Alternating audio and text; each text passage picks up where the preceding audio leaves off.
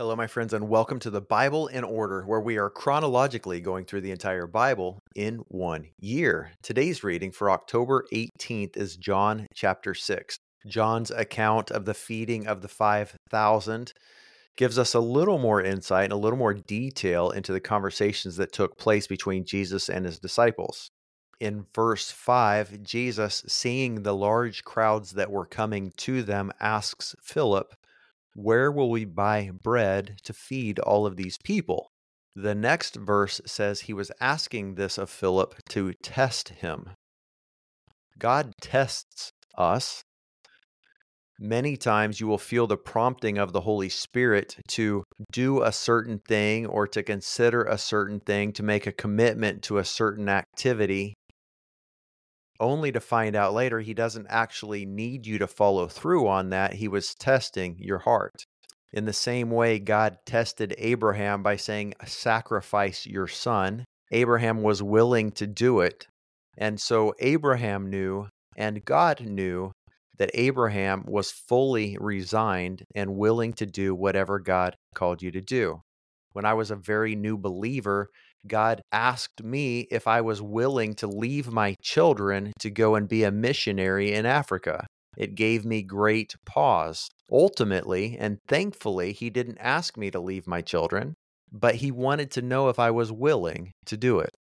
God tests us in this way. People must have been getting hungry and looking around for something to eat when Andrew finds a little boy who has five loaves of bread and two fish. The loaves of bread were probably like pieces of naan or some other flat bread, but what will five pieces of bread do for so many people? There are 5,000 men in this crowd, not to mention women and children.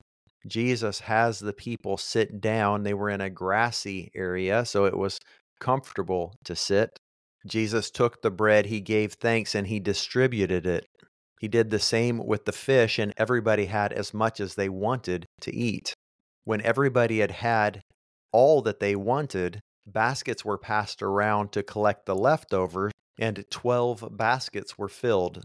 When the people saw the sign or signs that Jesus was performing, they began saying to themselves, Surely this is the prophet we've been waiting for. The people were so hungry for his leadership that they were going to come and take him and make him king by force. How do you force somebody to be a ruler over you? It doesn't seem logical, but Jesus knew what they were intending, and so he went off by himself to the mountain. Hours go by, it's starting to get dark, and Jesus is still alone up on the mountain by himself, praying, mourning the loss of his cousin and good friend, John the Baptist. And the disciples decide to leave without him. They get into the boat, start rowing across the sea, but the wind comes up against them and is impeding their progress. It is during this time when they while they are struggling and trying to get the boat across the sea, Jesus comes walking to them on top of the water. We know from the other gospel accounts that they thought Jesus was a ghost, and so they were afraid until he tells them who he is, and they take him into the boat. Verse 21 says, As soon as they took him in the boat, they reached the shore. Perhaps they never should have left without Jesus, and that's why the wind was opposed to them, preventing them from reaching their destination.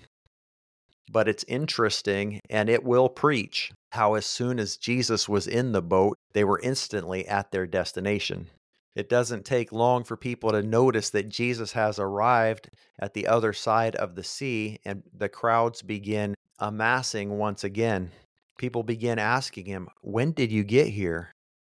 They knew only one boat had left and he hadn't been in it. People are genuinely curious and they're paying attention to everything he does and everywhere he goes. He knows their true motives, though. These are the same people who were going to come and take him and make him king by force. And he says to them, You're looking for me, not because of the miraculous sign, but because what it did for you. You're looking for me not because of who I am and what I represent, but you're looking for me because of the way I made you feel when your bellies were full. Don't work for food that perishes, but work for the food that leads to eternal life. In verse 28, what can we do, they ask, to perform the works of God? Jesus said, This is the work of God that you believe in the one he sent. The work of God is that you believe in the one he sent. Believing in Jesus is the work that God does in us, and it's the work God requires. Never mind that he had just done a huge miraculous sign by feeding 5,000 people with five pieces of bread. When he says this, they say, What sign are you going to do to show that we can believe you? Our ancestors had manna in the wilderness. Again, Jesus going straight to the heart says, It wasn't Moses that gave you the bread, it was my Father who is in heaven. And once again, going from the physical to the spiritual, the true bread from heaven has come down and gives life to the world. That's the bread we want, the people respond. Jesus says, I am that bread. I am the bread of life. I am the source of spiritual life. I am the way to spiritual life. Consume me if you want to live spiritually. I've told you this. You don't believe it. Even though you've seen me, you don't believe it. Everyone the Father gives to me will come to me, Jesus says. Everyone who sees the Son and believes in him will have eternal life. He's not talking about a physical fountain of youth. He's talking about spiritual, eternal life in the age to come. All of those who believe in me, I will raise up on the last day. The people didn't like it when Jesus said he was the bread of life. They began grumbling about him, and Jesus told them, Stop grumbling. Reminds me of how the Israelites grumbled in the desert. At first, they were hungry. They didn't ask for food, they complained about not having food. God gave them manna. After a while, they got tired of the manna. They didn't ask God for something else to eat. They grumbled and complained about only having manna. God gave them quail, and then they grumbled and complained about that. Let us be people who do not grumble and complain, God says, Ask of him. Ask and it shall be given to you. You don't have because you don't ask. Just ask. Don't complain about not having. Ask. Jesus says, Stop grumbling. And then he reiterates the point no one can come to me unless the Father who sent me draws him. And to stress the point that he's talking about spiritual life, he says, I will raise him up on the last day. Everyone who comes to me spiritually, everyone who sees me, that word sees in verse 40 could also be translated beholds, to gaze, to contemplate. It comes from the same root word that we get theater to watch with intention, to study it, to take it all in and try to understand the point of it. The world will not behold Jesus, study him, and try to understand the point unless God does a work in their heart first. Everyone who has listened to and learned from the Father will come to me, Jesus says. I am the bread of life. Your ancestors ate the manna in the desert and they died. That first covenant was one of physical nature. This new covenant in Jesus' blood is one of spiritual nature. The bread I am giving, Jesus says, is my flesh. The one who eats my flesh and drinks my blood will have eternal life, Jesus says.